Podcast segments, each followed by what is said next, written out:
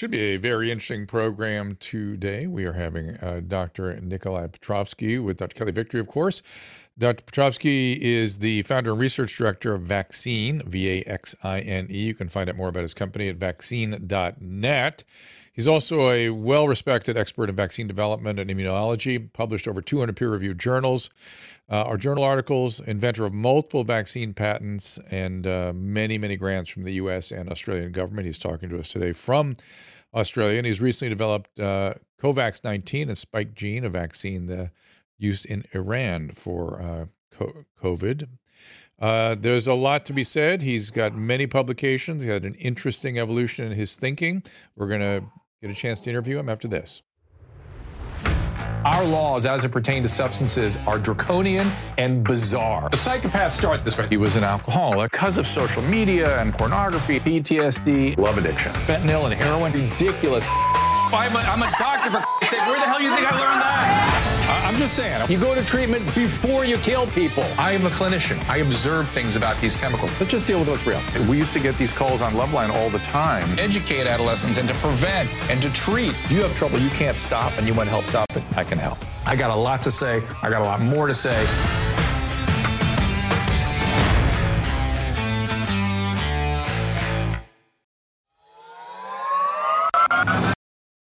I recently discovered Paleo Valley. They have a line of products that align perfectly with a paleo dietary regimen. Goodbye to the limited rotation of eggs, burgers, and the standard fare. Hello to a wide variety of extraordinary products that are both healthful and delicious. Paleo Valley offers a spectacular range of options, including 100% grass fed beef sticks. They're packed with nutrients like omega 3 fatty acids, vitamins, minerals, glutathione, CLA, and bioavailable protein. Plus, keto friendly make for a great protein rich snack on the go. Paleo Valley's tasty beef sticks are not just 100% grass fed, but also grass finished, sourced from small domestic farms in the US and flavored with real organic spices. They're also fermented, which means they contain natural probiotics that are great for gut health and they taste amazing. Try them out by heading over to paleovalley.com slash Dr. Drew to get 15% off your first order today. Don't miss out on this opportunity to discover a brand that is perfect for your paleo lifestyle. And as I said today, uh, Kelly Victory joins us. Uh, first, I'm going to be speaking to Dr. Nikolai Petrovsky, professor in vaccine development, uh, and professor and a vaccine developer. Uh, he uses some computer modeling recently to investigate the origins of COVID 19. He's uncovered some interesting details, particularly about the furin cleavage site, that uh, may give us some interesting uh, insights. In addition, as I said, you could find him uh, at vaccine.net, V A X I N E. Please welcome Dr. Nikolai Petrovsky. It's a welcome, pleasure sir. to be here. Thank you. Pleasure to have you. So I, I feel I, I read an article of yours recently when you were um, advocating for open conversation about COVID 19, for ending all the censorship. Has your sense of uh, what we've been doing in this pandemic and what caused it and what we've done right and what we've done wrong, has it markedly changed across the course of this thing? No, it, it hasn't. I think what, what has happened is some of us who were sort of way out on the edge initially three years ago, um, may, maybe because we knew too much, um, because we, you know, this is the field we've been working in for decades. Um, somehow the, the mainstream is slowly moving um, to our side. Um, but you know, from my perspective, um, what I, uh, my views on the origins of the virus and also the management of the pandemic, to be honest, really haven't changed. It, it seemed like at the outset you were advocating for vaccinating our way out. Is, would that be an accurate way of describing your your position? No, so I, you know, my view from the the start, and I think, you know, again, the perspective of of WHO pre-pandemic um, was that, you know, if we were faced with such a pandemic, we should identify who are the high risk groups because it's not always predictable. Sometimes a virus will hit yeah. young children, other times will hit the elderly. Identify who's at, at risk, um, and and then you know, roll out hopefully a vaccine quickly for that group um, because ev- everything has a risk and a benefit. If you're going to right. roll out a vaccine very, very quickly, which is what was happening here, um, then because there's a risk associated with that, we, we have to, to actually target it to the people who are likely to get the greatest benefit. Um, obviously, that was not what exactly was was done in the end, but that that was certainly how we thought it, it should be played. Well, to to to that point, uh, it, it's so bizarre to me that risk benefit analyses seem to have been just completely abandoned during all policy in this in this damn thing. Um, and I've been still struggling of late with, uh, at least in this country, this push to vaccinate children. Just an absolute over the top enthusiasm. I, I, can you help me understand what the, I, I feel like I miss? I must be missing something. Am I?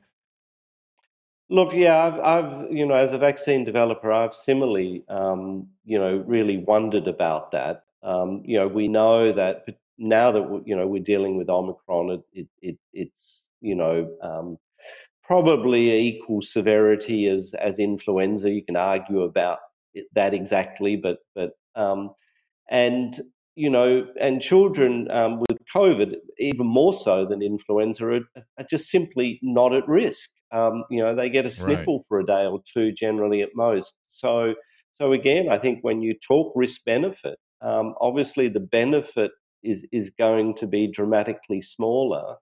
Um, that means that you know normally we'd be very cautious, and and so yeah, I don't fully understand the driver for that.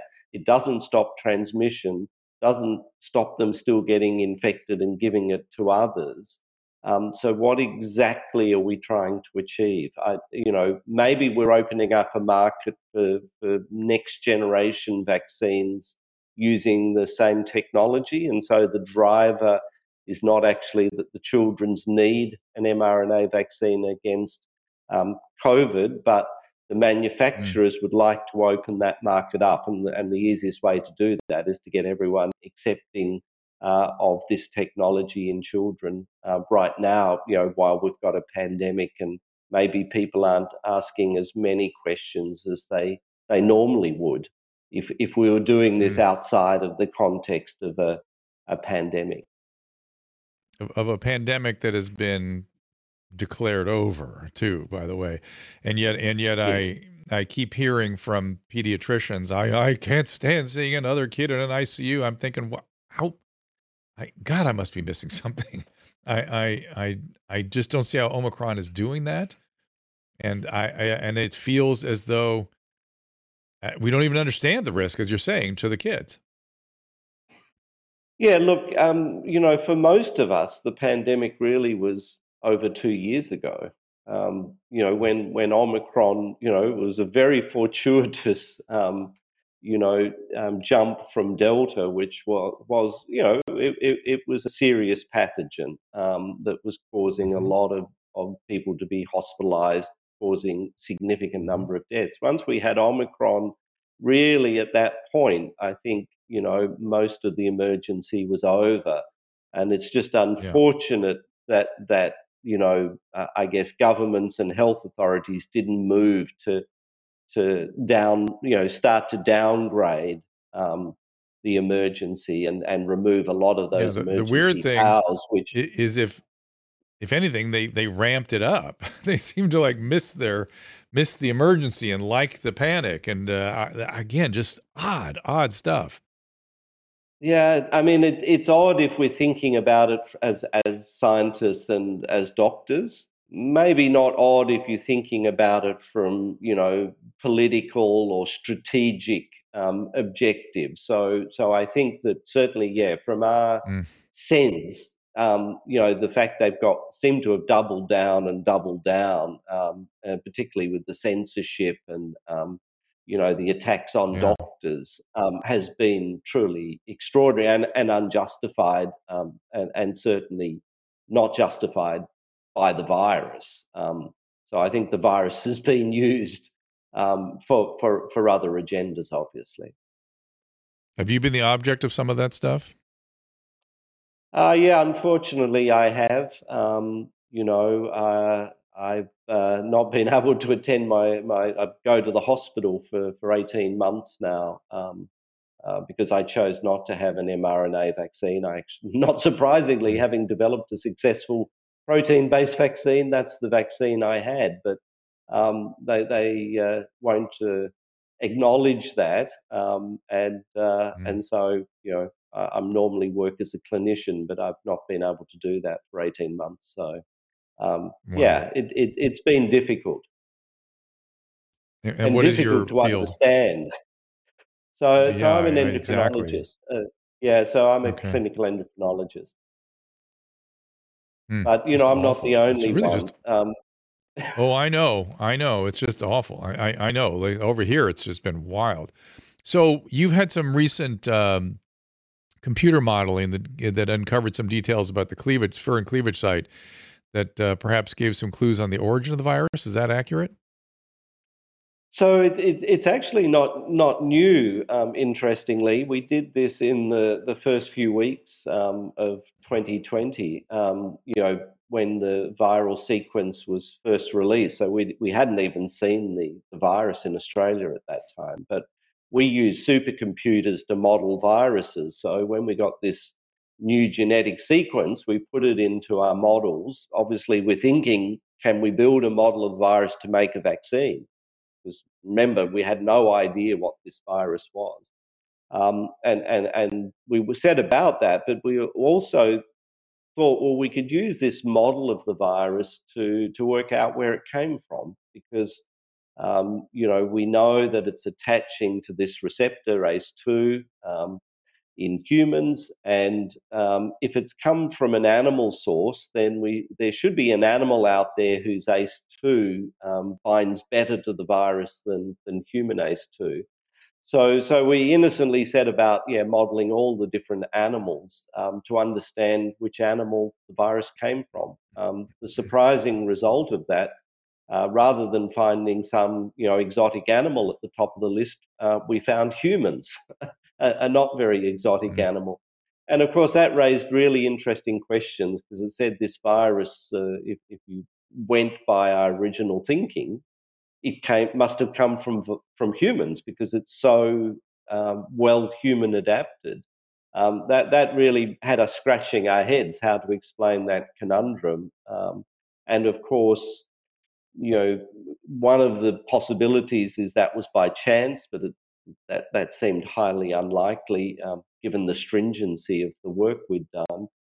The other explanation is that maybe it had adapted to human cells in some you know sense, and, and obviously then you know the, the most likely place for that is a laboratory, and so so that did raise the question: um, was the source of this virus not directly from from an animal? Um, did it get modified or or somehow was it, it uh, an accidental laboratory release, which we've seen with other viruses in the past. So, so it was innocent work, but it took a long, long time to get it published because um, you know the narrative was that that was not an acceptable uh, question to be asking because we were just asking a question. We weren't trying to tell anyone anything other than here's our research, here's what it shows.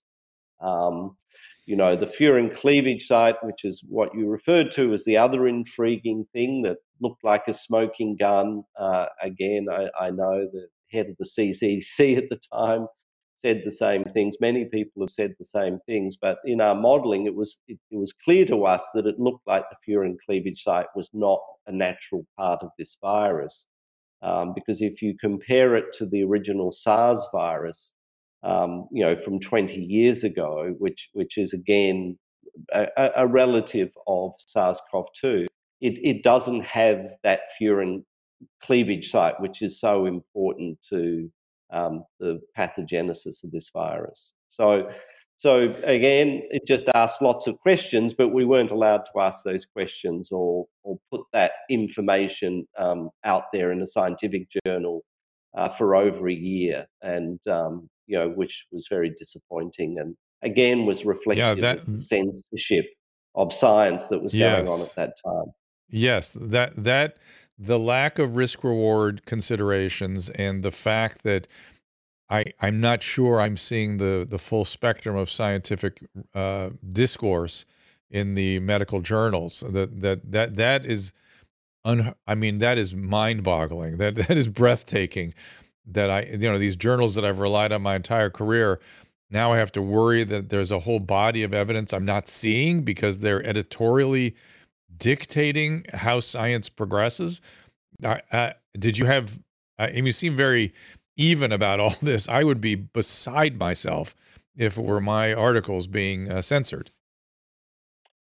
Yeah, look, at I guess with the benefit of time, you know, um, you realize you just have to get on with the job and, and communicate with people and let people know what what's been happening. And I agree with you. Once you can't trust um, the science and, and what's in the scientific and medical journals, not because what what is there is necessarily um, wrong, but because there's a whole other side um, of the story that you're not seeing. Um, so your view, your perspective is being dramatically distorted. You, you know, you do start to question everything and wonder, well, who can I believe?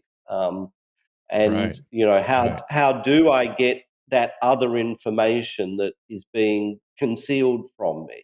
You know, is is there another source? And or do I have to go to you know the the root source like you know i've been poring over um, you know various data sets um, that are available around the world and others again similarly have gone to to just raw data which is an enormous task but you, you know maybe we can believe the raw data if we analyze it. And when you do that you often will get to a totally different conclusion to what you're seeing in the major medical journals. Um, and and and that's concerning because because I believe you're right that there is a, a, great distortion going on by censorship and and only selectively allowing certain material to be seen. Yeah, I remember. I became aware of this when the Danish mask study was concluded, and uh, I remember there was great excitement about it. Well, finally, we're going to see how masks work and how great they are. And then you hear New England Journal passed. Then you hear Journal American Medical Association passed. And finally, it was much later published in Annals of Internal Medicine, something I read but not routinely read by everybody. And I was proud of that journal for doing it, but it was a negative. It was a negative result. Uh, and then that article, of course, was roundly attacked, which is, of course, part of the scientific method. But every time there's a negative result that goes contrary to the narrative, it doesn't get published. That that's not the scientific discourse. So, Nikolai Petrovsky, thank you. He's an immunologist, academic physician, vaccine inventor. We are going to bring Dr. Kelly Victory in here to discuss this with us further. Uh, before we do bring Dr. Victory in, I'm going to take a little break. Again, for more information on Dr. Petrovsky's company. It's vaxine.net, V A X I N E. Let's take that break and get right back to this conversation. Over the last few months, no doubt you've heard a lot about spike protein, certainly on this program. The reality is, once lockdowns are well behind us, we will likely still be dealing with the effects of COVID and potentially the COVID 19 vaccines. Therefore, the spike protein may prove to be an important part of our story. With that in mind, I want to introduce you to the Wellness Company's Spike Support Formula. Whether you've been vaccinated or not, spike protein may be something you have become concerned about. Good news is that there's some interesting research on how to potentially deal with it. Studies have suggested that nattokinase and dandelion root are showing some potential in protecting you and your family. Our friend Dr. Peter McCullough and the team at the Wellness Company have the only product on the market that contains both nattokinase and dandelion root. In addition to the nattokinase and the dandelion root, the Wellness Company's Spike Support formula also includes natural antioxidant ingredients such as black sativa extract, green tea, and iris sea moss, all thought to help boost immune health. Go to twc.health slash Drew to order today. Use code DREW at checkout for 10% off today.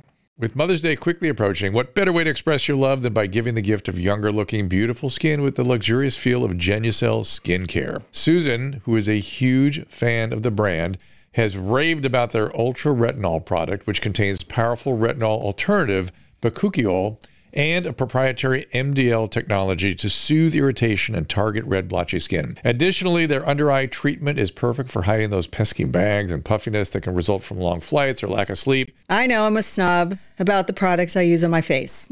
Everybody knows it. Every time I go to the dermatologist's office, they're just rows and rows of different creams retinols, vitamin C cream, under eye cream, night creams. Scrubs. And then when I get to the counter, they're overpriced. All kinds of products that you can all find at Genucel.com. In fact, you might have witnessed the astonishing effects of Genucel Redness Repair Intensive during a recent unplanned moment of our show repairing my skin within minutes right before your eyes. That's just how fast this stuff works. Celebrate the special mom in your life today by visiting genucel.com slash Drew and check out the personalized packages from Susan and from myself, bundled with our favorite Genucel products. And remember to use the promo code DREW for an extra 10% off.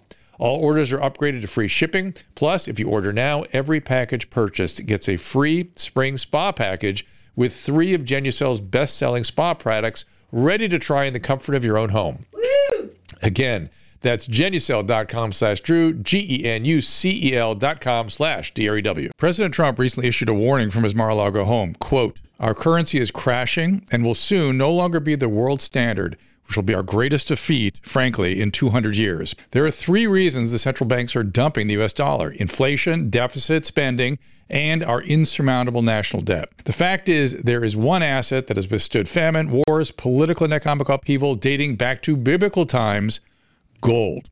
And you can own it in a tax shelter retirement account with the help of Birch Gold. That's right, Birch Gold will help you convert an existing IRA or 401k, maybe from a previous employer, into an IRA in gold. And the best part, you don't pay a penny out of pocket. Just visit birchgold.com slash Drew for your free info kit. They'll hold your hand through the entire process. Think about this when currencies fail, gold is a safe haven. How much more time does the dollar have? Birch Gold has an A plus rating with Better Business Bureau and thousands of happy customers. I do not give financial advice, and previous performance is no guarantee of future performance. Visit birchgold.com slash Drew to get your free info kit on gold. That is B I R C H G O L D dot com slash D R E W.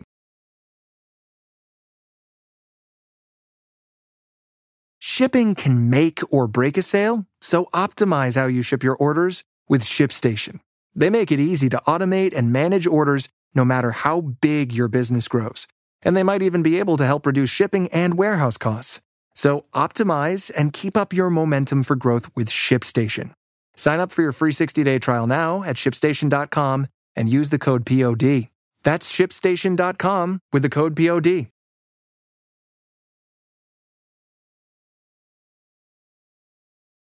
Some platforms have banned the discussion of controversial topics. If this episode ends here, the rest of the show is available at drdrew.tv. There's nothing in medicine that doesn't boil down to a risk benefit calculation. It is the mandate, of public health, to consider the impact of any particular mitigation scheme on the entire population. This is uncharted territory, Drew. And Dr. Petrovsky, this is Dr. Kelly Victory. Hi, Dr. Hi, Petrovsky. Thank you so much for joining us, uh, particularly given the the huge time difference. I really appreciate you making the time available. And I want to I'm going to start there's lots I want to talk to you about, but I'm going to start where you all ended, which is with regard to this uh, issue about the origin. Uh, and I, I, am not an immunologist and I am not a, a, DNA or RNA specialist either, but I was one of the first people very, very early on uh, claiming that this was a man made or man manipulated virus that came out of a lab. And in fact, uh, it was my first of, of many to follow uh, bans from Twitter for stating the same. I, I, was an I was an early heat-seeking missile in this entire uh, uh, pandemic, um, but I got kicked off Twitter early on for saying that this was a lab um, originated virus. And I, what I want you to do is I'm going to give you a minute. I'd like you to explain to our listeners in we have a largely non-scientific um, uh, viewership. So i want you to explain if you would sort of in in very simple terms when you say furin cleavage site use your most simple way of explaining what that is and, and what it is about having found that on this virus that leads you to believe that it was in fact uh, lab manipulated. Great okay in one minute. So the, the, furin cleavage site. Um, so so the, the virus has a protein on its surface, the spike protein, which is what attaches to our cells. Without the spike protein, it can't infect. Um, in order to for that spike protein to work to bind to cells, it, it has to be cut with a pair of scissors, which is called a, a, a furin, which is an enzyme inside our cells. Um, and so um, the viruses like um, SARS-CoV-2 um, don't have a furin cleavage site. Other viruses do, um, like the bird flu, which is a very lethal virus. So furin cleavage sites are like a, a warning sign that this could be uh, a particularly dangerous virus.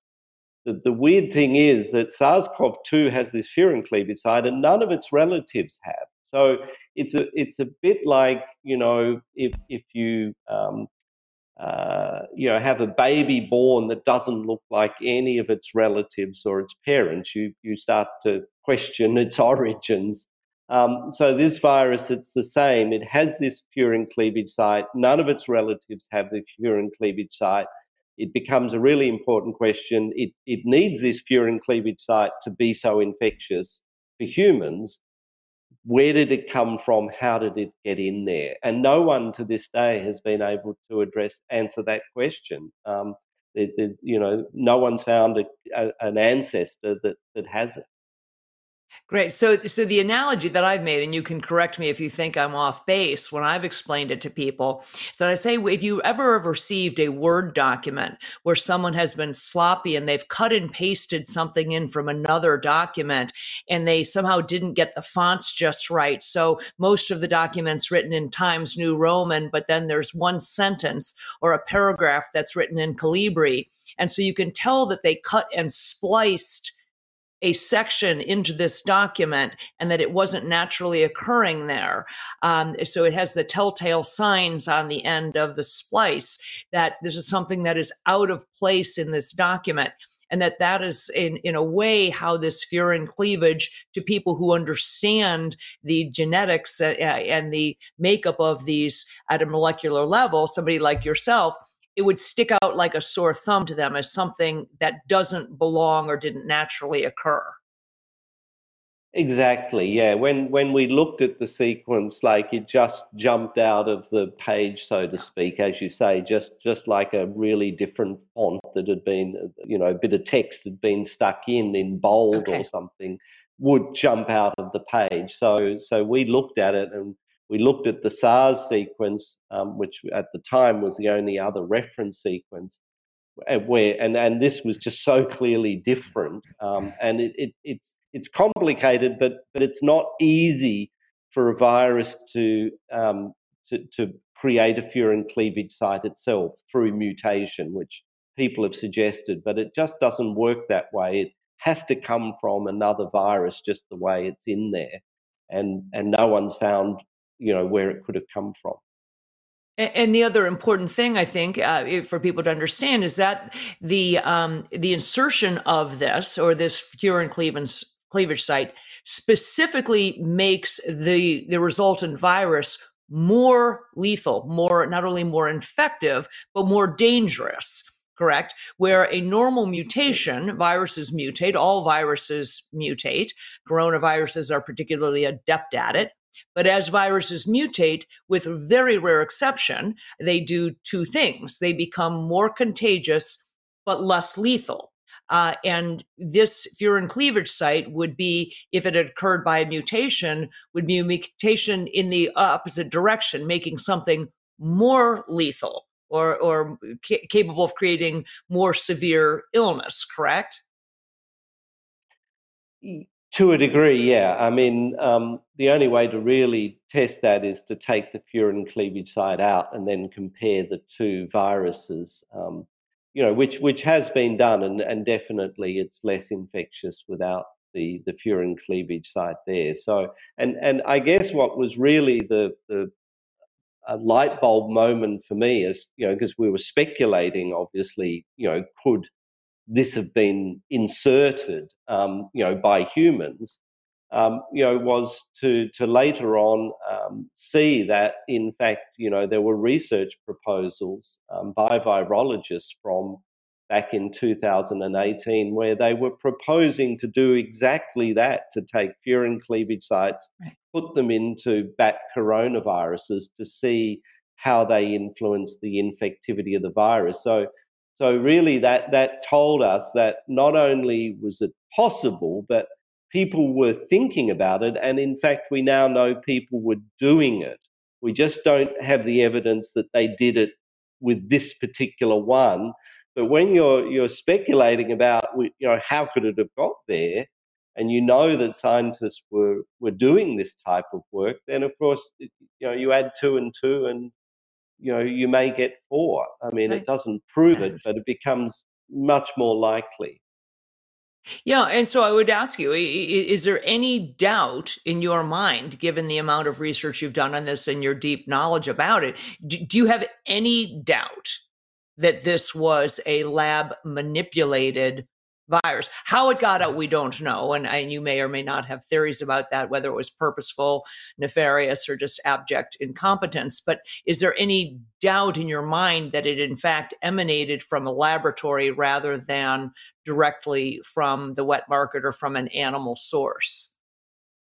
Well, as a scientist, you know, nothing's absolute um, till till it's proven. Um, and and so you know yes of course you know I, I, wouldn't say with absolute certainty this is the case you know it's circumstantial evidence i think there's a large body of circumstantial evidence that that suggests it could have um, been an accidental laboratory leak or something mm-hmm. related to that you know um, there are other yeah. scenarios around that with human intervention um, but you know if if someone finds this virus in nature and proves that you know i'm certainly very ready to you know accept that you know it was an unlikely event but that was how it happened but after yeah. 3 years zero evidence really in my view has been put forward to support the, the fact or the suggestion that this just naturally um, came via an animal source because we don't have the animal and surely everyone's looking for it. Right all right, so, so eh, let's change gears, and this will circle us back uh, eh, ultimately to the origin question. But let's talk about vaccines. I have um, said for a long time that uh, immunology is the last great frontier of human medicine. The human immune system does not always respond the way that we think it is going to. Uh, despite what people have said about me over these last three and a half years, I am not, quote, anti vaccine. I'm more heavily vaccinated than the average person um, because of where I've chosen to travel and what I've I've done for a living. That said, there is good reason that the average vaccine takes six to eight years to come to market if it ever makes it to market. Many, as you well know, fail uh, and sometimes fail miserably during the extensive animal testing.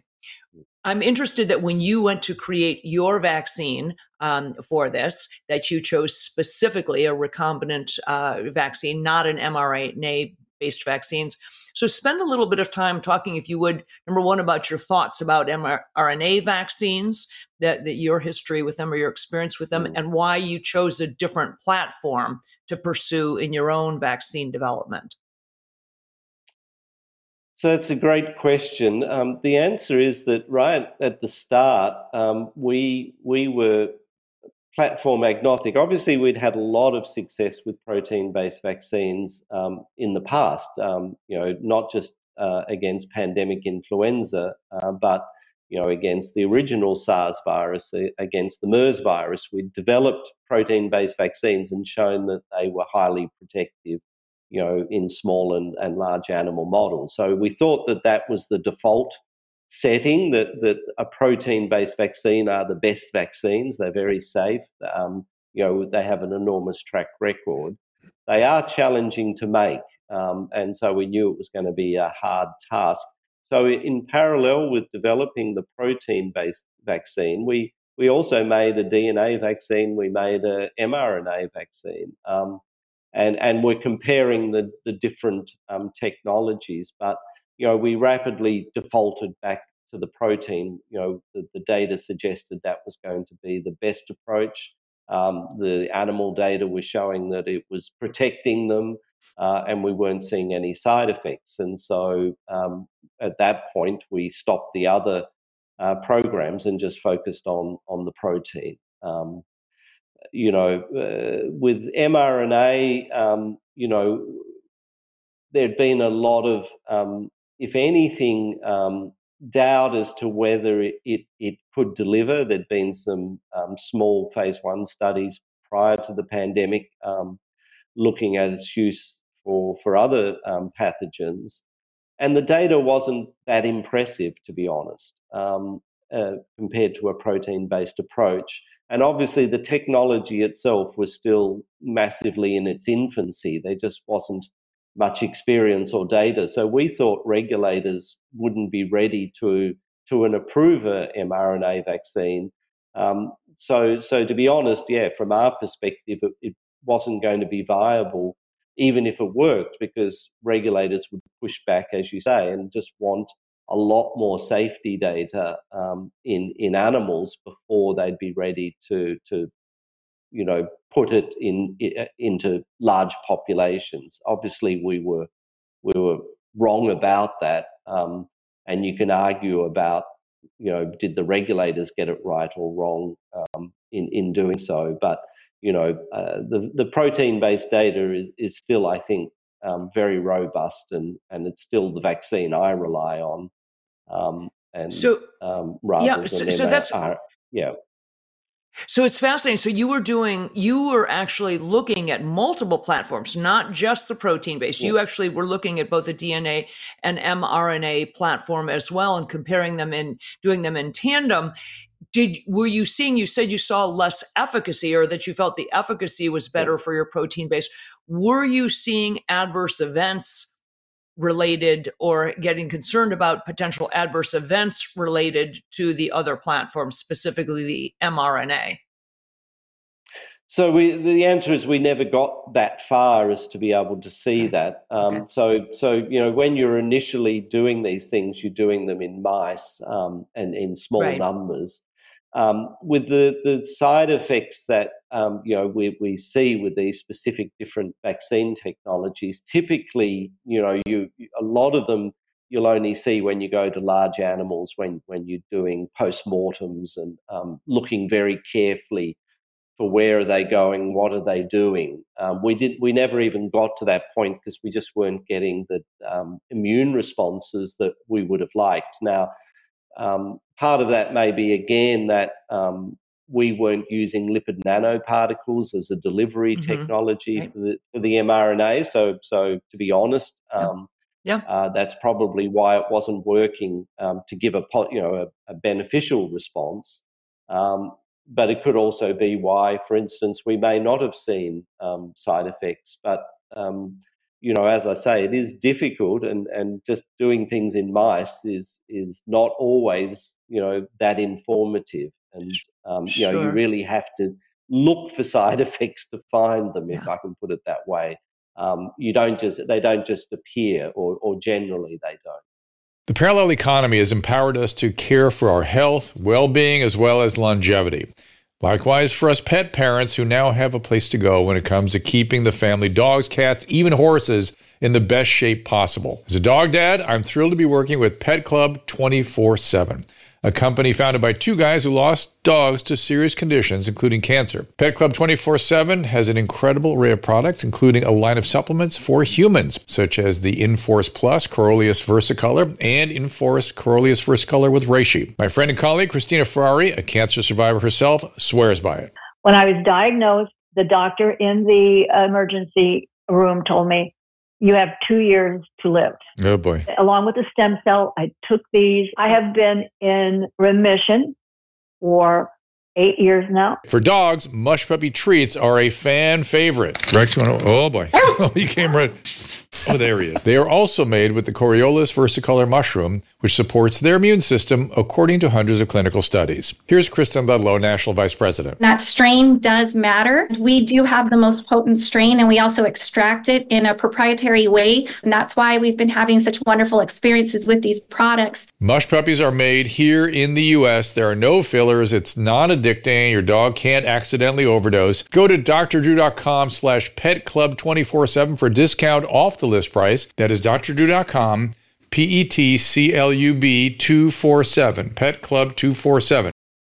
Uh, anyone who's been paying attention uh, now knows that um, not only did the, the uh, mRNA vaccine manufacturers, namely Moderna and Pfizer, not look to see if their mRNA shots would prevent transmission. They, they don't prevent you from getting COVID, and, and they didn't even look to see if they prevented transmission of the virus to others were you able to determine uh, in your testing whether your platform, your DNA vaccine, prevented? Uh, presumably, you believe it prevented uh, the contraction of the virus. Was it able to prevent transmission, therefore, of the virus to others? Sorry, um, I think you said DNA vaccine. So I, I, I'm know, protein. protein. I'm sorry. I'm, I'm, sorry. Protein. I, I, I. I, I, probably did. I'm sorry. Your protein but, but, was it but able know, to prevent? But I, I, I do know that Dr. Petrovsky is a fan of DNA vaccines. I've read several of his articles on this. Yeah, look, but, we've but researched I, DNA vaccines as well, but but we just don't again think they're ready for the the prime time. Yeah. There's a lot more work needs to be done. But mm-hmm. so so we are very much uh, protein based um, vaccine yes. people. So, so um, yes. So, did yeah. your protein-based vaccine stop both the uh, the contraction of the of the virus as well as transmission of the virus to others? So, so it actually was was quite exciting that um, we were doing um, some studies with a collaborator in, in fact, in Kazakhstan, who had a, a animal a hamster model set up, and he was the first to to come back and say, look, I've been testing your protein based vaccine in the animals, and I've not only shown I can protect the animals themselves, but when I put naive animals that haven't been vaccinated in the cages of the, the ones I've just infected who have been vaccinated, they're not passing on the virus um, to the other animals. We've subsequently did another study uh, in the United States at um, uh, Colorado State University, um, and, and similarly, they, they, they were looking at this whole question of can the vaccine actually um, reduce transmission? Uh, and similarly saw, saw the same thing. So um, that looked very promising. Um, you know, in terms of humans, again, um, it, it's very complex to try and design studies mm-hmm. to to look at transmission and um, so so it's really only when you give it your vaccine to a whole community right that you you can then you know look at the epidemiological data to say are we seeing less transmission right. so transmission is something we need to study in animals we've shown that we can block transmission in animals but we can't say that we can block transmission in humans you know until we can Fair find enough. a way to collect right. that sort of right. data but but it is really very very promising with with the protein based vaccines, they're a little bit um, um, well. I guess they're like the other vaccines that we we don't claim that we will stop infection, uh, and in fact, might sound strange, but um, infection because it gives natural immunity is a powerful force on the immune system. If if your vaccine completely prevents you even getting a single virus um, getting inside a cell, it, it it may be initially effective, but once that effect wears off, you're now vulnerable right. again. Yeah. So yeah. a lot of vaccines people don't realize are designed to allow you to get a very, very um, minor infection. In many cases, what we call an asymptomatic infection, where you don't even know you're infected. Um, and if a vaccine can allow you to do that, to safely get this this tiny infection that can then give your immune system a boost, you'll actually end up with much, much better long term protection uh, than you would get either from the infection itself or from the vaccine itself. So, So this is the subtlety of vaccines that never gets discussed. That a vaccine yeah. that allows a, a, a very um, mild infection actually may turn out to be the best vaccine. And the vaccine like mRNA that initially looked to be really strong at stopping infection in those phase three trials, now it's not stopping infection at all. So, ironically, the one that might have looked better at the start right. may actually do worse at the end. And we're not being allowed to discuss that sort of nuance um, that right. I think is really important. And just so that people yeah. understand, as you're saying, if, if the vaccine doesn't allow you to get even a tiny amount of the virus to become intracellular, you will never develop, and you mm-hmm. can't develop antibodies to something that you've never actually been able to see. So you need that that small amount of an infection, that small amount of mm-hmm. exposure to the virus, so that you will mount an adequate antibody response and and develop that memory uh, that fighting force that you know army of antibodies to be ready in the future if you come in contact with it with it again. Then what i wanted to to bring you back around to now knowing everything you know about the vaccines quote unquote the mrna shots that were developed so remarkably quickly um, and brought to market so remarkably fast for this novel virus. Um, it, what t- t- let's talk about that and what you believe or may um, think they knew ahead of time as you said we know that going back at least to 2018 they were contemplating doing this sort of manipulation with the furin cleavage site into a sars uh, type virus it, I find it remarkable that they came so quickly with these mRNA vaccines. And I think the reason they did is because they had a head start, if you will. Um, I suspect they started working on these, and the patents would uh, lead us to believe that they started working on these vaccines well prior to the pandemic. Um, so let's go down that, uh, go explore that a little bit and talk about your thoughts. Yeah, look, um, you know, one of the reasons we were fast too is that um, you know we we were similarly working on on coronaviruses before um, 2020. So as I mentioned, you know, we'd been working on SARS and and MERS uh, vaccines for for a long time, and so to to to be give them credit, I mean.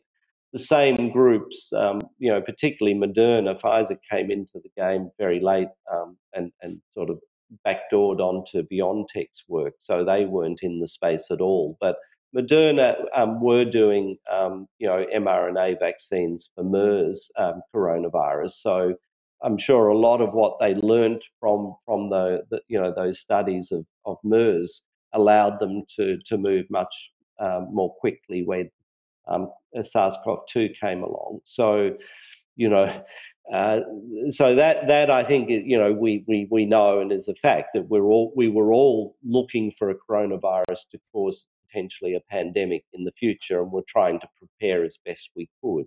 Um, and that did allow us to move faster. Did did they you know get early tip offs? Um, you know about this virus in in China. Um, you know I don't think we can say, but um, but sure. certainly um, you know, it wasn't that that that we weren't all working and and worried about a coronavirus um, pandemic. Right. I, in fact, I, I, I looked at a paper I wrote in 2016. I, you know, I said at the end basically. I think the next big pandemic could well be a coronavirus, um, whereas at the time most people were thinking influenza. So, so right. it was predictable right. to a degree. Interesting.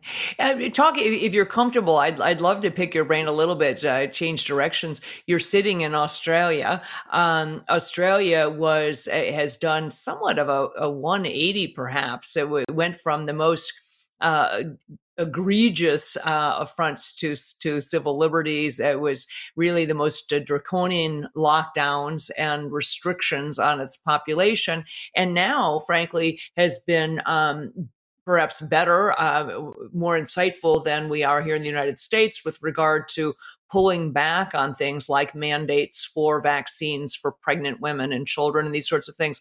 So I'd love to hear a little bit about your experience as an Australian being there at the height of the, the lockdown and then how it is that you believe they got to where they are now, which is really quite different. Uh, well, some of us uh, here believe that it's got a long way to go. Um, so, so yes, some of the mandates, you know, the mask mandates, um, have have been rolled back. Um, you know, some of the the vaccine mandates, but there's still quite a lot um, still actually in effect at, at particular groups um, throughout Australia. So. Um, but it, you know, as I say, yeah, what happened, I believe, was not justified on a public health perspective. The you know the length of some of these procedures or or um, you know mandates um, was just way too long. Even if you could argue that you know if, if you're dealing with a, a crisis and a new virus, um, that you know doing something in those first few weeks, you know. Um, uh, whether you can justify it or not may be, you know, um, reasonable. Um, it's not reasonable when you continue it, you know, for six months, a year, two years, three years, um, especially when there's a, you know, you have a massive amount of, of data that it's not working, um, as mm-hmm, we've seen mm-hmm. with, with obviously the masks. I mean, you know, there is there's no evidence that I'm aware right. that um, that supports that they, they were actually doing anything beneficial or useful. So, um, you know, uh, the fact, very fact that those things were done, I mean, I think in itself is a problematic. I think the fact they were, they were continue, and some, as I say, continue to this day, is is completely unacceptable. Um, and uh, so, so unfortunately, no, um, Australia is not as free a country as, as you might have got the perception over there. Um, you know, I'm still subject to, to vaccine mandates. Um, the, the, mask mandates um, in our hospital were just dropped a few weeks ago, um, but they you still have to wear them in clinical areas. You know, yeah, it's just yeah. now when you're in an office by yourself, you don't have to wear it. Well, that right, never made right. any sense to me. Right. Or, or three years ago. Are Australians are, are, Australians pushing back on all this? Have there been a, a counter trend in any way?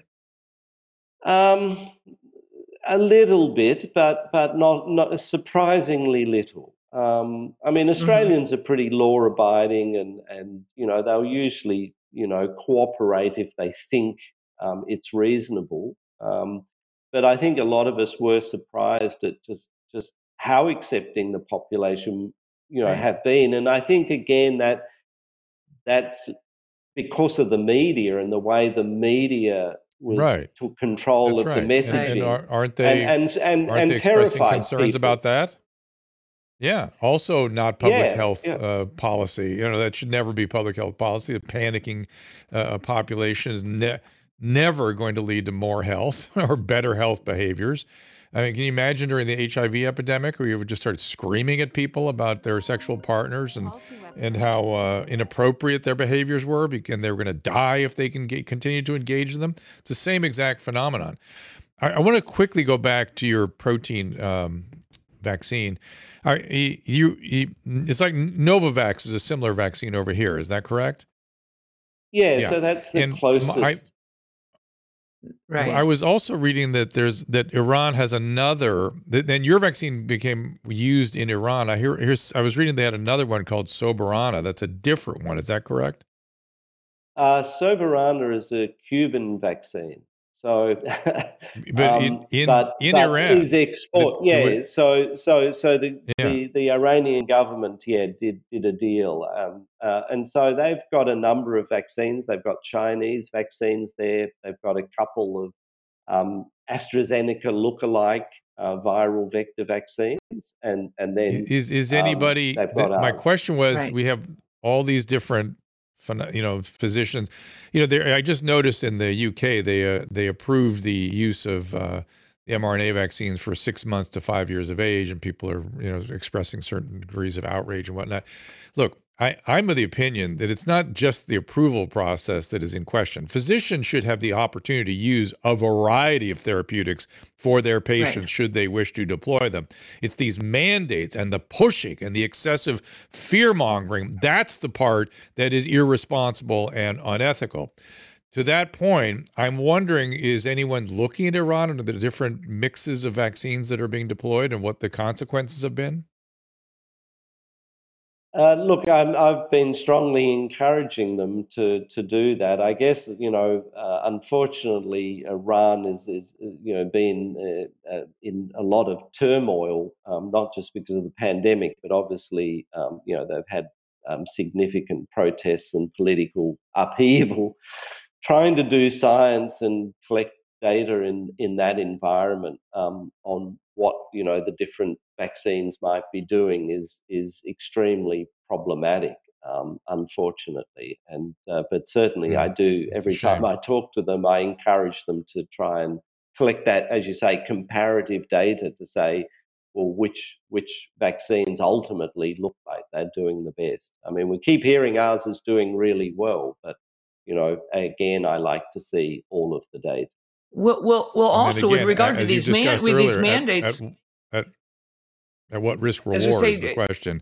Once again, yeah, I mean, because Drew, all of these these conversations completely ignore uh, the presence and the powerful nature of, of uh, first of all, of natural immunity. Um, that the vast mm-hmm. majority of the population has already had this virus and recovered from it. Mm-hmm. And once that's the case, and you add on top of that that the vaccines don't prevent transmission to others, there's absolutely 0 mm-hmm. justification. There's zero scientific rationale to mandate a, va- a vaccine for someone who's already had the virus when the vaccine itself cannot guarantee that you will prevent transmission to others. It's up to that individual. I mean, we allow people to smoke it, cigarettes and and do all sorts of yeah. things that are known to be harmful to their health. If, if you don't want mm. to take a vaccine to pr- potentially prevent your uh, contracting a virus, that's that's really your own choice. Do we have a consensus yet on how long the immunity goes uh, following Omicron? Is are we we were saying a year at one point. I heard six months at one point. Does anybody have any good sense of how long the immunity lasts with Omicron? So, well, what what we're seeing is is at least a, a, a year, and again, it depends on the context. Um, there, there's no doubt the people who are doing best, um, you know, uh, are the people in our studies who've had the protein based vaccine, a significant number have got um, mild infections subsequently because we, unlike other companies, we track all of that and we're honest about our data. Um, you know, so I think over the last year and a half, um, maybe um, you know half of the people in in the studies have reported a mild um, infection but then they've not got any subsequent infection. So, um, right. so it looks like you know you have your protein, you might get one mild infection, and then um, you don't get infected again. Whereas the people that we talk to have had the mRNA typically will tell us they've had two, three infections after having right. five or six mRNA shots. I think the yeah. CEO of Pfizer, I was amazed when he came out and on social media and said, "I've had four shots of mRNA." And I've just had two um, infections with COVID, you know, a, a, month or two apart. That seems to be the mm. pattern of disease that we're seeing after right. mRNA. But we don't see that with our protein. You know, as I say, we see yeah. one infection and then nothing, like, you know, yeah. complete yeah. protection. So there's something different we need to understand. And I just can't believe that regulators are not demanding more science on these technologies. You know, the, the new technologies, we don't know what they're doing. Clearly, they're not working. I mean, additional boosts do nothing. I mean, I think, you know, we've seen people getting six shots of mRNA, um, but it, they're still getting infected. So, so it, we need to understand better why why that why have they gone wrong? They, they looked okay right at the very beginning, but I think things have gone wrong, and no one's asking the question: what what what is it about them that's different to a protein-based vaccine?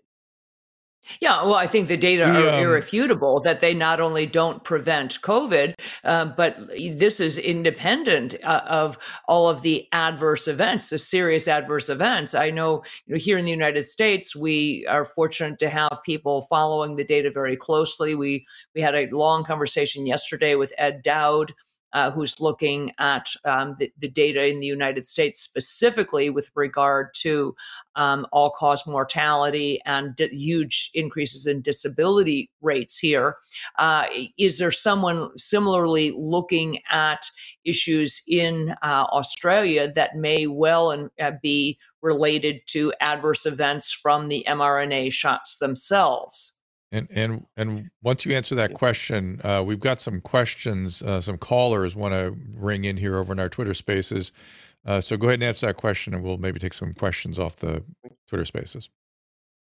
So, so the answer is that you know um, I think we're starting to see the tip of the iceberg in terms of um, people coming forward now with vaccine injuries because you know we knew they were happening as a clinician. You know, we talked to people sure. who had and people contact yes. me who had horrific stories to tell. Um, yeah. Even some of my yeah. colleagues uh, were crippled. Yes. Um, you know, but it never it never was allowed to um, come out, so to speak. It was not talked yeah. about.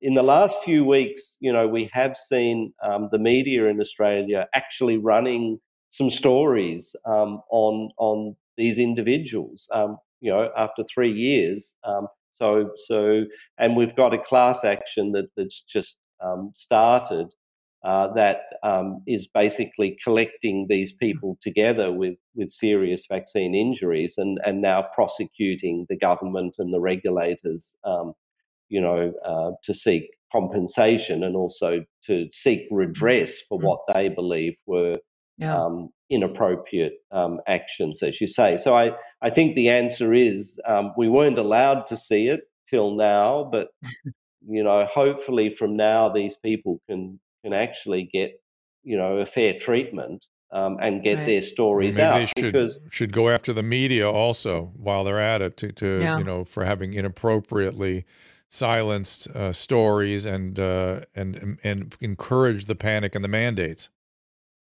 Yeah, unfortunately, we don't have a First Amendment in in, in Australia, so uh, the the media are untouchable as far as I can see, and anyone who yeah. tries to take Sheesh. the me- media on um, is going to get destroyed here. So, uh, unfortunately, yeah. uh, you know, I think that it would be great if we could. Um, but uh, you know the media in Australia, yeah, are, are a beast yeah. unto themselves. Do you have a well, question there, Drew? You wanted to? If, yeah, if, if, other people, I'm just going to encourage those of you in the audience there. If you want to raise your hand, uh, the cartoon that's up uh, alongside of us here tells you how to request to be a speaker. And uh, if you do come up, if I do pick you, you will be streaming out on multiple platforms: Twitter, Twitch, Rumble, YouTube, um, uh, Facebook, uh, wherever you can find these things. We will be. Don't, and so again, don't say something your mom wouldn't like uh, from the questioners, please. it's public. Uh, okay, fair enough. Uh, so go ahead and raise your hand, and then once you are called up, you have to hit that microphone in the lower left-hand corner to unmute yourself. Here's uh, let's get a question from Josh here. Josh, go ahead. Dr. Drew. Hey, sir. Um, so I just wanted to say that some of the stuff I'm hearing sounds a little political. Um, I really don't have a position either way, but when it comes to the origin, I feel like we're we're trying to promote our own view of it, and it's obviously extremely hot political issue, uh, just to prove the other side wrong for no other reason. And it gets in the way of the science because I'm hearing things that just go to that without really an explanation. I Correct. feel like I'm I'm being I feel like I'm being cheated a little bit. Yeah, frankly. you are. You are being. I, that's I think Dr. Petrovsky. Thank you for the question. Went out of his way to say, look, I was just asking questions. I was not even advocating a position. We were just raising the issues for what would ordinarily happen for the scientific process to unfold, where we all talk about this uh, through publications and otherwise. But that's not at all what happened, was it? That's exactly the point. Uh, I think, as you say, um, when you're not allowed to ask a question, then then there's a serious problem. Um, and and you know there was a whole narrative, and we now, through freedom of information, even know who the big players were who decided to shut that discussion down. And they themselves, in their own emails a few days before shutting the discussion down, were all saying the same things that I'm saying that they were worried about the furin yes. cleavage site. They were worried this virus had features that really suggested it wasn't natural. And three days later, they changed the narrative, put out a, a high profile publication saying anyone who suggests that this isn't a natural virus is a conspiracy theorist. Well, they, they nailed themselves in retrospect as being the conspiracy theorists because they created the and, conspiracy. And Fred, I'm going to go to you in just a second, but you know, I I've listened to interviews with some of the players that were there, sort of building that Nature article, and to hear them tell it, you know, a, a, it was it was a good natured, good faith attempt to put something together. The problem is anything questioning it was met with fire and fury. That that's the problem is that the, the usual scientific discourse and interplay amongst clinicians and scientists was completely cut off, and anyone daring to stand up was not just criticized, was destroyed. And that that is reprehensible behavior. Fred, you have a question. I would also yeah, I would also I submit to you that it, it goes beyond it, hang on for one second. I would also submit to you that it goes way beyond politics, needing to understand where, eh, whether something is naturally occurring or has been synthesized. Because when it comes to understanding or predicting the mutations, for example, or the potential treatments, for example, it is critical to know is this going to mutate the way that we anticipate from a normal, naturally occurring virus? Or should right. we be waiting for something else? Do we need to be anticipating a different mutation rate, a different transmission rate, a different infectivity rate, and on and on? So it is not purely political to understand the origins and whether or not something is naturally occurring or lab manipulated, um, despite the fact that it may sound highly political in nature. I'm sorry, go on right. to your next question. Right. Fred, go ahead. I'm sorry. Yeah, and just just to add no, to that, no, I mean, it's important. Oh, wait, geez, hang on a second. Know. Dr. Petrovsky is going to pile on. Go ahead. go ahead, sir. I was just going to, uh, yeah, I, I, was just going to say, we, we don't want another pandemic. If this really was a lab leak, right. we don't want this right. to happen again. Um, we right. need we need to know so we can put strategies in place to stop it happening again. So it's not. Mm-hmm. This is not a political discussion about the origins. It's about we we must get to the bottom of it and understand how it happened. Let's stand back and let Fred now. Sorry, Fred, go ahead. Okay. No, no apologies necessary. I'm just glad I was able to unmute my mic this time successfully. so I'm happy with that part. Um, I've been waiting a long time, really, for a, a long time. I've been watching you folks and keeping track. So let me just give my, my quick shout out to Caleb and Susan, Dr. Victory, Dr. Drew. You, oh, you folks you. are fantastic. I want to make sure I get that out there first and foremost. It's very kind. Very kind, my friend. Of course. Okay, so right to it. I think the origin is important um, because that's the topic we're discussing. Uh, I don't think it's more so political. I think it's just looking at the facts, looking at the facts and, and getting it down to yeah. the origin that think that helps clarify mm-hmm. some pieces of it. But let me ask this. This is my my real question. All right. It, I, I've heard you over a long period of time, Dr. Drew, kind of, you know, you get you started off cold, but you're you're warming up to things being a little bit more clearer, you know, as far as some of the let's say things that have taken place that seem kind of questionable, right? That's okay. kind of yeah. I'm I'm evolving my so, point of view. Yeah, you are, and, and I've I've actually heard it like over a period of time. So fantastic. But what I say is this: if you take all the things that have taken place, you know, as far as the information that's come out that was inaccurate, some of the results as far as when individuals have taken the vaccine and some of the side effects that haven't been too, um, we'll say positive, right? I'm trying to generalize all this. Um, and, and, you take all of those things and then you let the pendulum swing, right? I, I have two checkpoints.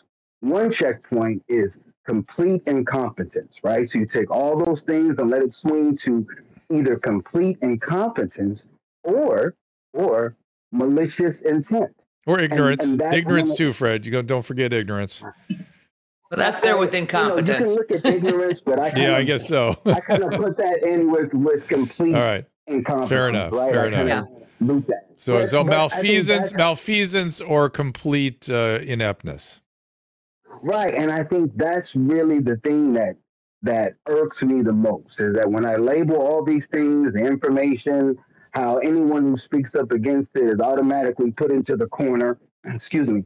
Uh, there's always some type of of I don't know the demonstrative effect against individuals that just kind of voice their opinion, yeah. and may, maybe they're not in accordance with the narrative, but nevertheless they they have the right to their opinion. so. Sure if you take all of those things and wonder why, because you keep asking this question, Dr. Drew, you always say, well, why are we doing this? And how come they're not, you know, researching? This is normal medicine practices and things along those lines. So it, it, you're asking that question because you it's something foreign. It sounds like to you, yeah, yeah. and they're going against the grain, right? That, that's mm-hmm. really what it seems like. Or, so, or something against, um, you know, not just against the grain, Fred, but against. against uh, everything we learned from previous pandemics, everything okay. that runs uh, runs within our veins as clinicians. You know, our sort of approach to clinical problems. I mean, everything was oh, turned upside down in this in this mm. series of events. It was really an and it continues to be, and it's just an un, when you're used to your profession operating a certain way, and all of a sudden it it it completely uh, abandons so much of what makes it um, effective, it, it it makes you it just it's confusing. It's confusing, and, and I'll I'll add this last point because I, I know there's other people. But speaking on Dr. Victory's point earlier about the uh, Rochelle Walensky, and this is what I've been seeing. Mm. If you look at a certain time gap, it seems, and you can look at this. I, I have data too. I'm a I'm a data analysis type of individual. So and it seems though, a lot of the individuals, if you take it back to February of 2020, mm-hmm. a lot of individuals that were at the forefront, right? Pressing, pushing, hey, we got to do this, make sure you do this. This is proven to be safe and effective. That's my favorite term, I think, that they use. But what I do see is slowly but surely, one by one, those individuals seem to be falling off they they, they yes. retire. Yes, all of a sudden true. they change positions. Yeah, they right. disappear. Right, and, yeah. and, to me, and I'm just looking at. It, I've been watching a lot of uh, mystery shows and investigative shows. I'm getting some tips, but to me, it seems as though that's with intent. It seems like they were put out there to serve a purpose, mm. which is express confidence, get people on board. And I'm just saying, well, let's say hypothetically, I know Caleb will probably put this message underneath my while I'm speaking. it's coming up. Don't worry. what, what, I'm, I just want people to be honest and realistic, right? Yeah. I, it's okay to look at it from a scientific viewpoint or personal viewpoint. I'm just saying, look at the facts. Look at the facts, and then draw a conclusion from there. And and what I just said. I think it's I don't think it's a coincidence that individuals are disappearing. I don't think it's a coincidence Dr. Fauci was rah rah rah with his pom poms and promoting it, and then all of a sudden he falls in the back. Or Rochelle Walensky, who's not even the CDC director, right? I mean, that's right. I mean, that's New information, yeah. Re- remember Deborah? Remember Deborah Birx? This the, the remember the scarf right. lady, Deborah Birx? Yeah. When's the last time you I saw do. her? I do indeed. Mm-hmm. Yeah. Right, and, and I, I don't think that's just accidental. I don't think all these people's retirement plans just happen to come up at the same time. I think that's wow. that's a little bit more purposeful, meaning that they served their purpose, they pushed it out, they got everybody on board, and now slowly but surely they're disappearing. And then they're they're going to put in new folks, and it, it just seems like I don't know. I'm not going to go too deep. It just seems like more It's- so. it is. We're noting it. It's noted. We, we appreciate the observation. little We'll, nefarious. we'll I figure agree out. with We'll, you. with- Okay, uh, thanks, Fred. Really a good question, a good comment. I, I We love you, Fred. You got oh, it. and I love you folks too. I had to get it out. Dr. Victory too. I want to make sure I tell you this. Fantastic, right? Dr. Drew's coming on board, right? Slowly but surely, he's swimming to the boat. But, fantastic. All right. Fred. Okay, I'm Thank you, going. buddy. You guys have a wonderful day. Thank you, man. And interestingly, Christine's just to add, we've Finish, Go ahead. sir. Yeah. I, I was just going to say we've seen the same in Australia. All the chief medical officer, um, you know, the head of uh, therapeutic uh, FDA equivalent in Australia, they're they're all stepping down right now. Um, Yeah. So I think they served their purpose, and and uh, They- so. they- you but know, there's um, but they may have served their purpose, or they're sensing the the winds of Yeah. war ahead. that there's a change of coming. That they could uh, you know incur some trouble if they tried to maintain the the positions and whatever's coming next. I, I want to bring up uh, Christy Christy, who's also a a biotechnologist and has lots of good information about lipid nanoparticles. Christy. Hi, Dr. Doc. Drew. Hi, Dr. Kelly, Victory, Hi. and Dr. Petrovsky.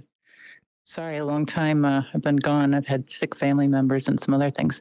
Um, so I am a manager and project manager of RNA and LNP recombinant proteins, et cetera. And uh, my question for Dr. Petrovsky actually is Kevin McKernan, who's a genomics expert, uh, he developed the solid sequencer for MIT. He uh, gathered many samples, including a whole case, and had them sequenced, in- including by a company that's independent called Illumina.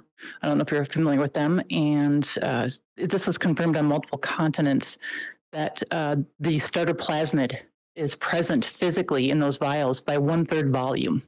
The the double stranded plasmid with the the promoter and the origin of replication and where the uh, the gene. Uh, if you're familiar with that, and uh, we have some thoughts on that being uh, a reason why we're seeing uh, from a zeta potential perspective for people that are have been following like my Substack, like it, it would have shifted the net charge on that lipid nanoparticle to negative. You know, it, it- did it go into the LNP then? And then, so I guess my questions for you are, um, obviously, you know, we don't have big media reporting on this, but if the starter plasmid landed in the vials in the production process alongside the RNA and then got sucked up into the lipid nanoparticle, uh, what are your thoughts on the consequences of that?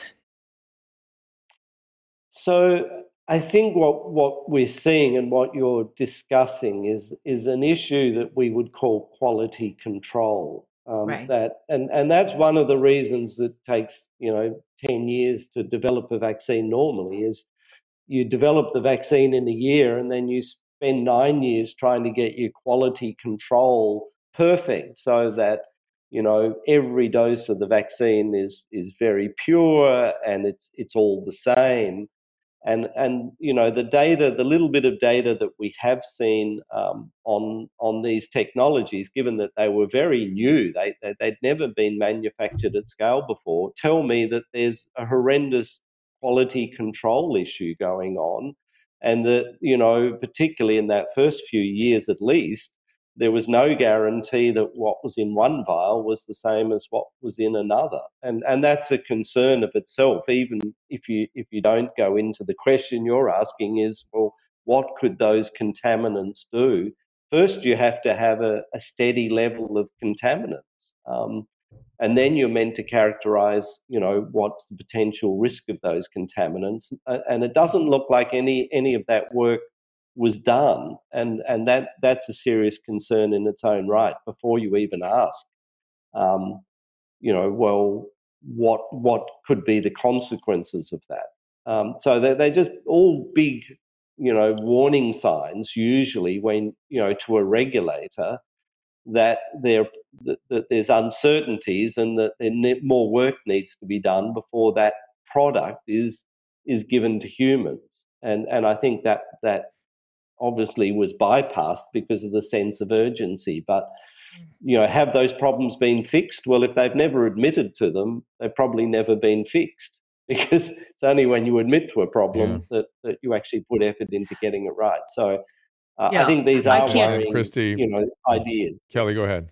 Well, I, I was going to say I can't speak uh, in any um, uh, specifics to what Christy's talking about with regard to to this particular issue, but uh, what we do know is that somewhere in the range of eighty percent of all of these serious adverse events in the United States, at least, have been traced back to somewhere around ten percent of the total vi- number of uh, batches. So there is clearly something. And I, I agree with Dr. Petrovsky. We, at a minimum, you're talking about huge vari, you know, variation or lack of quality control because you should have uh, a relatively homogenous distribution of adverse events uh, across all batches if there's consistent quality control, even if there's a problem with the product itself the fact that uh, we have such a disproportionate number of adverse events related to a relatively small number of batches is very, very troubling. Yeah, and, and we've spoken to researchers. Go ahead. Yes, sir. Yeah, no, and again, how do we get the data? Like, like you know, you know, people have made that conclusion. They've looked at the publicly available data on batches and, and matched it up to theirs. We, you know, but we don't know, you know, were they given to different populations? Um, right, are right, there explanations? Right. But where's the regulator coming out and saying, you know, we're aware people have raised this really worrying questions, and here are the answers. We, we're going to show you why this is not some, something you shouldn't be worried about because we have other data that, that says that this isn't an issue. But the silence is deafening. And, and that's the yes. worrying thing is that not that people are asking questions, they're entitled to. They, they see these serious warning signs. They don't know whether they're right or wrong because they're not in the position to have all the data. But those who do have access to the data are not seemingly prepared to come out and, and reassure us um, that, that we've got it wrong. And, and you know, I think the regulators have a responsibility to explain Yeah. a lot more uh, about what's going on. Yeah. And we had uh, Sasha Latipova talking to us about, uh, you know, high concentrations in certain vats or parts of the vat. Right. Christy's been raising the alarm about uh, protein particles and R- mRNA particles. And now, Christy, it sounds like you're tilting at also really DNA mechanisms Yeah. that are. Con- Yeah. is that- yeah, go ahead. I didn't mean to interrupt. So, Mm. all right. So, if, so for everybody, the central dogma of biology is DNA to RNA to a protein. Mhm. And RNA goes into the arm and it uses the cell's machinery to make a protein. But that lipid nanoparticle houses a bunch of things, including the RNA. And then it hits the cell's machinery, and then it has the instructions to make the protein. For a D, if a DNA, if those DNA plasmids were not separated out with the RNA, which uh, in multiple continents, multiple scientists are confirming now it's in there by 30% by Mhm, volume per mhm. vial Crazy. then then the plasmid went into the lipid nanoparticle and so the question is because we've we've read studies that can transfect the nucleus Right. and, And then, that- and then also uh, dr uh, Hazan, did I pr- pronounce her name right? Like I've read studies. She was worrying about the bacteria in the, the gut. Yeah. There's a study that I found that shows when bacteria overexpresses a protein, it kills itself uh, 99% of the time, Yeah. like a self defense mechanism. So Yep. then we've got the the negative charge. So because it's supposed to be like minus three millivolts per Pfizer's uh, own documentation for the lipid nanoparticle, and the plasmid's really negatively charged. Mm. So if some of those plasmids got sucked up into the LNP, and then that would create a more negatively charged particle, and then it would leak into the vascular, which uh, Yeah. the precision nanosystems. I think you and I talked about that was even a concern, and that's where you'd see Yeah. the clots. No, these, and again, uh, the the insane thing is that you're raising these very legitimate questions, and they're not being answered or even uh, thought about, uh, which seems just asa- astonishing. Uh, Christy, thank you as always. Right. I, I've got to keep moving. We've got a bunch of calls here, and uh, we have Charles, I believe, next. Yeah, Charles Rixey. Charles.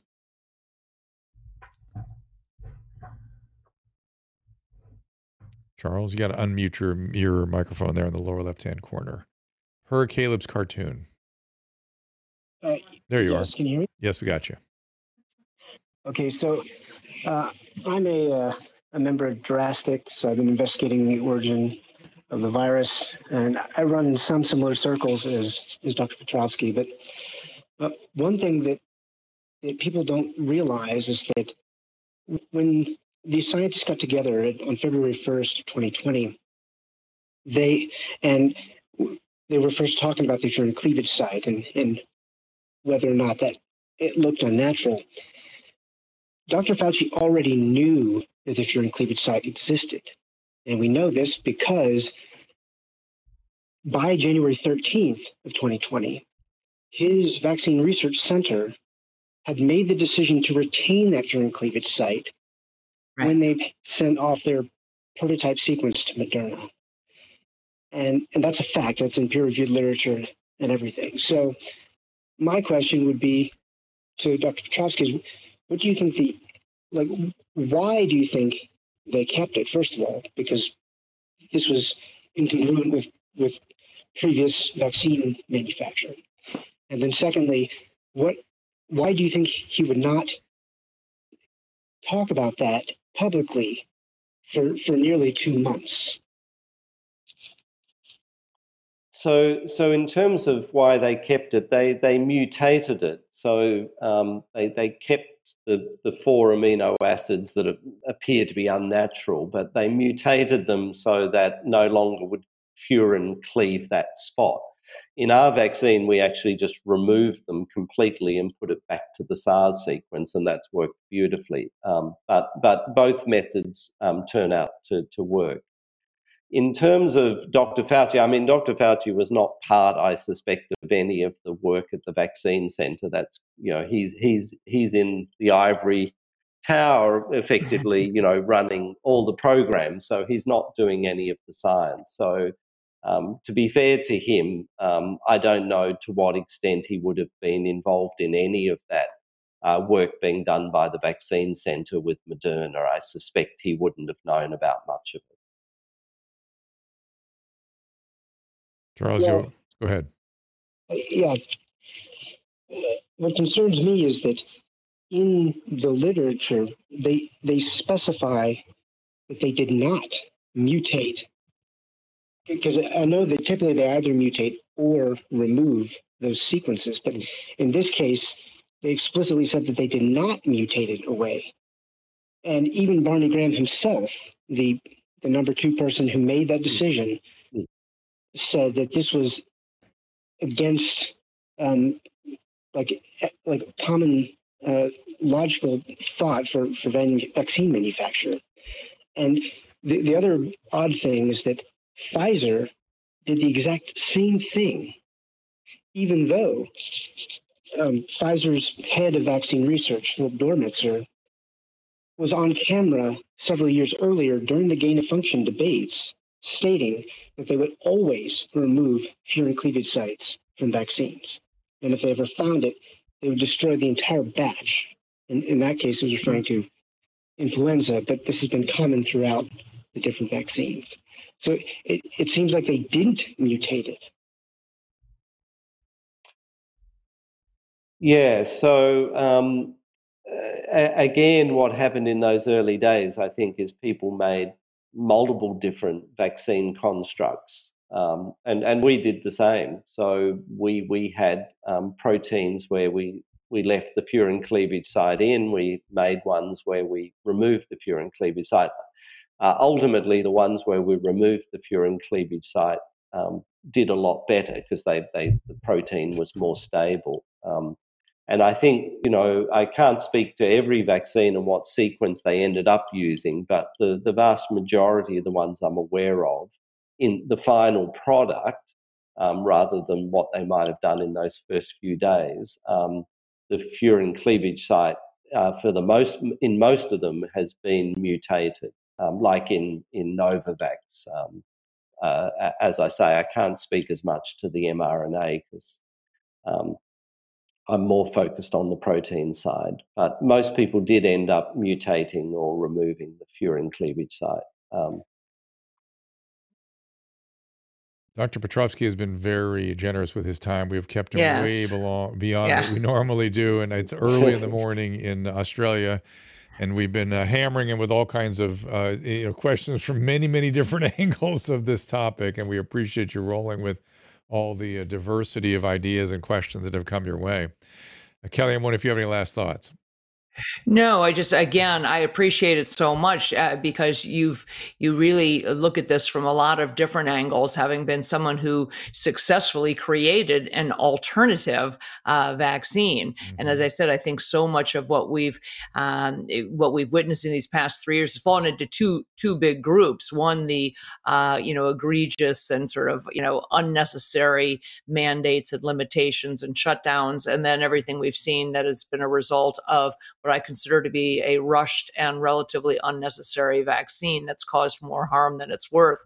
Uh, so I think you you bring a tremendous uh, sort of your your uh, vision on this is really in, in, perspective is really appreciated. Yes. Um, and yes. I, again, yeah. and I appreciate that, that, your willingness to talk about it. You know, Drew and I started this yeah. show really as a result yeah. of what used to be the cornerstone of medicine. It's what doctors used to do is, you know, get together right. and, and argue theories and say, well, yeah, but what about this? Or did you consider and, that? Um, and, and it's, uh, it, it, has been missing and yeah, that we absolutely. Uh, he's been the object and that you've been the object of the scrutiny and silencing and canceling and that you've lived in a country where it went in insanely far over their skis. Let's be let's be honest here. They just re- did ridiculous yeah. things. I do not know how you maintain your equanimity. I do not get it but yeah. uh, i appreciate it nevertheless and we'll give yes. you kind of last words here. Well thank you. Yeah look um, uh, I, I, think it's great to be able to to talk um, and slowly, you know, opportunities are opening up. I mean, I was taken off LinkedIn for over a year. I, I looked at the comment. I think, what's what's wrong with the comments I made? I mean, I'm a vaccine developer. Um, you know, I've, I've, made scientifically valid comments that are, are referenced. Uh, I was removed off LinkedIn, which I was astonished by.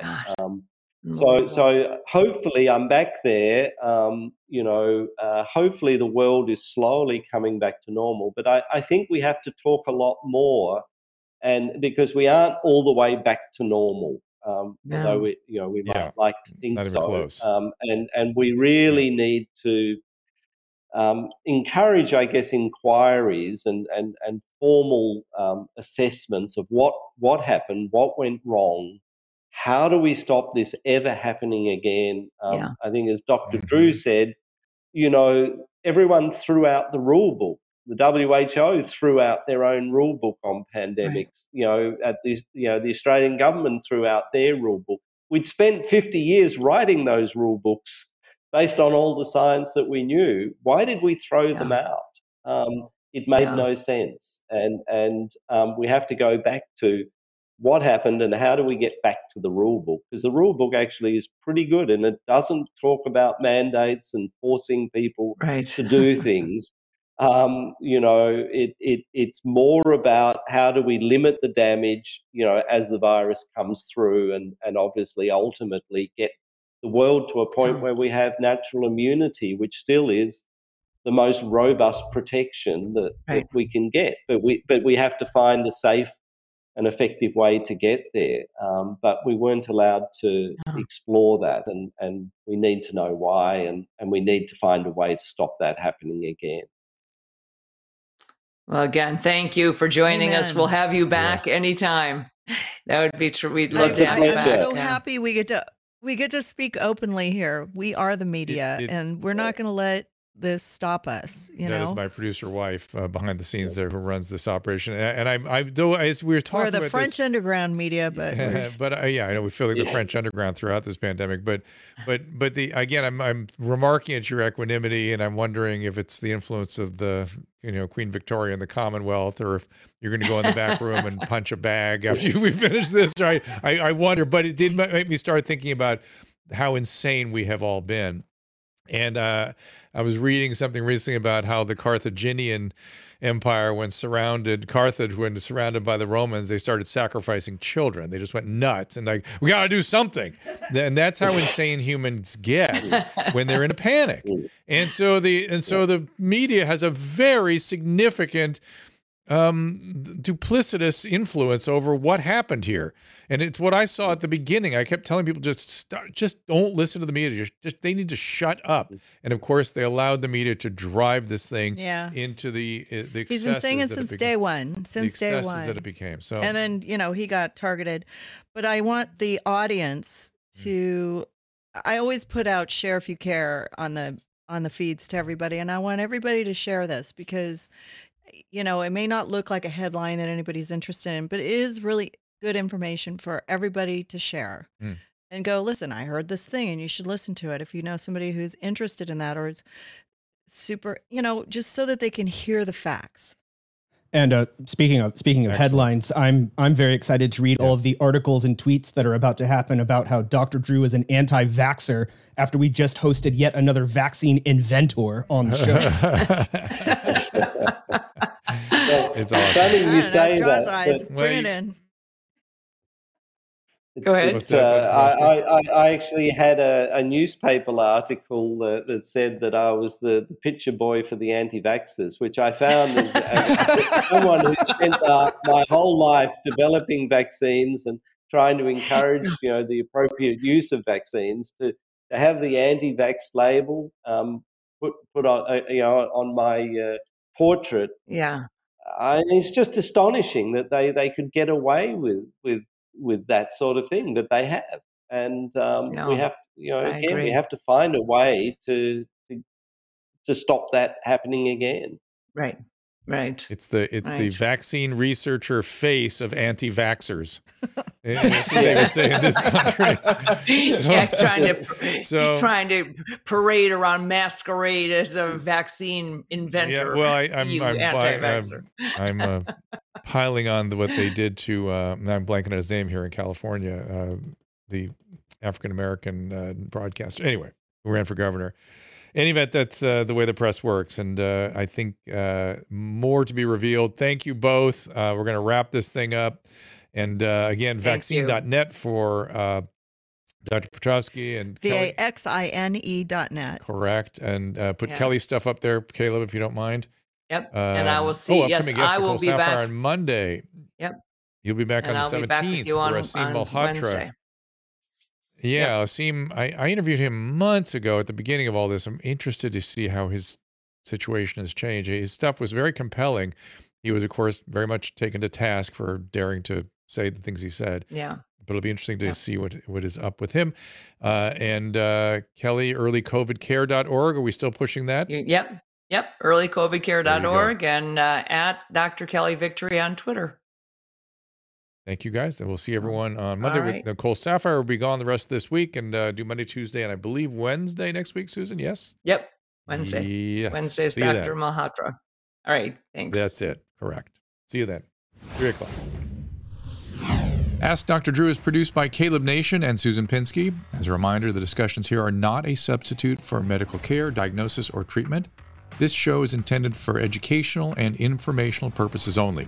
I am a licensed physician, but I am not a replacement for your personal doctor, and I am not practicing medicine here. Always remember that our understanding of medicine and science is constantly evolving. Though my opinion is based on the information that is available to me today, some of the contents of this show could be outdated in the future. Be sure to check with trusted resources in case any of the information has been updated since this was published.